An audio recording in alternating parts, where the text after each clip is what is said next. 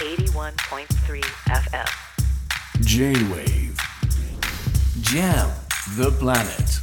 Jam the planet News to the table 堀潤がお届けしています J-Wave Jam the Planet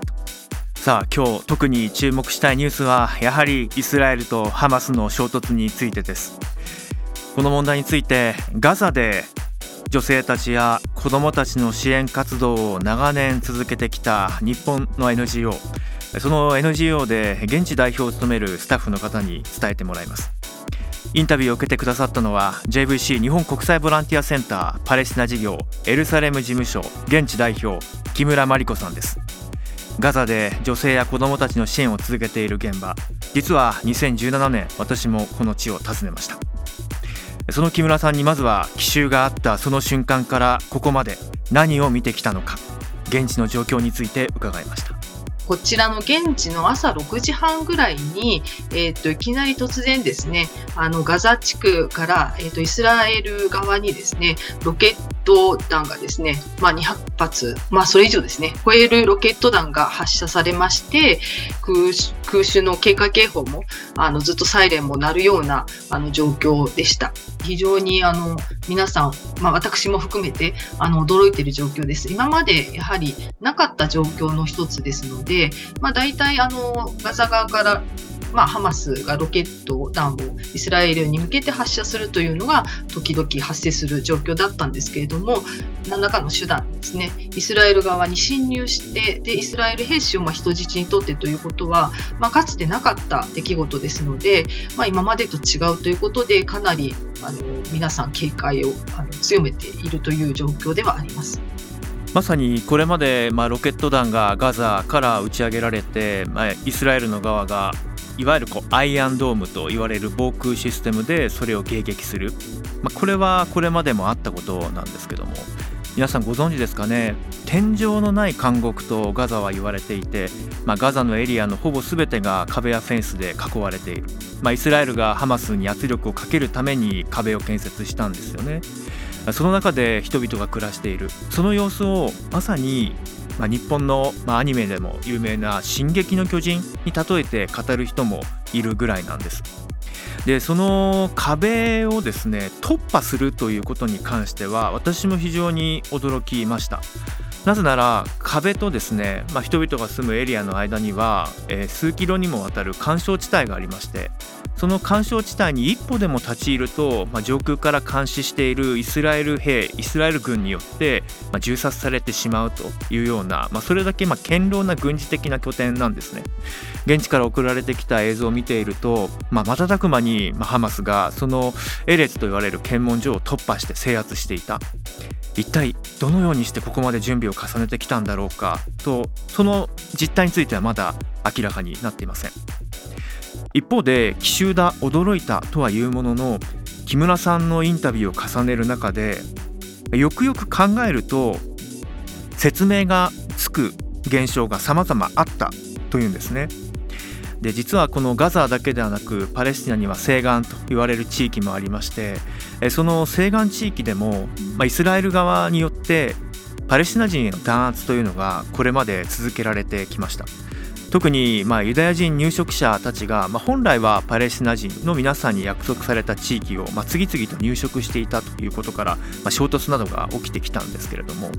ジェニンという難民キャンプがありましてそのジェニン難民キャンプにイスラエル当局が踏み込んで、まあ、かなりま人々をま殺害したりとか、まあ、道路を根こそぎ剥ぎ取ってですね、え、人々を追いやってしまう、まあ、そうした事態も今年ですよあったんです。でさらに10月の初めです。旧エルサレムにはイスラム教やユダヤ教、まあ、その他の宗教の聖地が集まっている場所です。そこに神殿の丘という場所があります。でそこにはアルアクサモスクというそうしたあのイスラム教徒の皆さんにとっては非常に大切な祈りの場があります。まあ、本来はイスラム教徒だけがそこで祈りを捧げられるという場所なんですけれども実は今月初めに大量のですねユダヤ教のま信奉者の皆さんがここを訪れて礼拝のようなことを行っ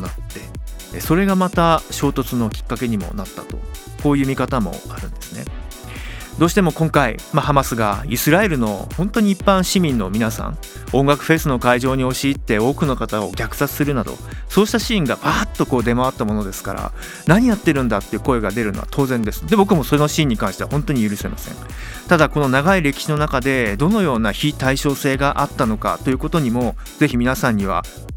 目を向けてほしいなと思っているんです。ですから木村さんも言ってました。瞬間瞬間その瞬間の切り取られた事実だけではなくて私たち一人一人が継続的に関心を持ち続けること。それが物事の改善前進分断の手当支援の第一歩につながるかもしれない。そう述べていました。さらにガザ地区で女性や子どもたちの支援を続けてきた木村さんが考える現地で今必要な支援が何かそれについても伺いました。やはり医療まあ、私たち自身はあのレスキューをするという専門性はないんですけれどもやはりそういったあの活動をしている人たちにとってはあの医薬品ですねそういったあの物資もですね足りてない特にあの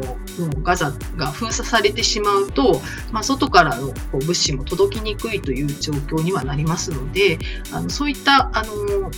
医薬品の支援をあの過去にしたことがあります。でまたあのトラウマですね結構やはり毎回こう空爆で特に子どもたちですねあの小さな子どもたちが夜も眠れずであの空爆が終わってからもずっとこう空爆されてるようなあのもうイメージがついてしまって夜もあのずっと眠れないとかもう小学校3年生ぐらいになってもこうなんですか子供帰りしたり、うん、あのおねしょしちゃったりとか、まあ、そういったあのことがですねまた今回もちょっと懸念されるかなというふうに思ってますので、まあ、そういった特に心理サポートですとか、まあ、あのそういったことも支援の内容としては考えられるのかなというふうに個人的に思っております。欧米諸外国にはできなくて日本にできることは何かそれはやはり人道支援なんですよね。この地域における。あの今回、まあ、アメリカや欧米各国が共同で、まあ、抗議の声明そして団結を訴える、まあ、そうしたアライアンスを改めて世界に表明しました。日本はそこには入りませんでした。カナダもそうです。でガザで取材をしている時にあのアラブの、まあ、お父さんですね。胸に手を当てて皆さんはアメリカと戦争して原子爆弾を落とされて多くの市民が殺された。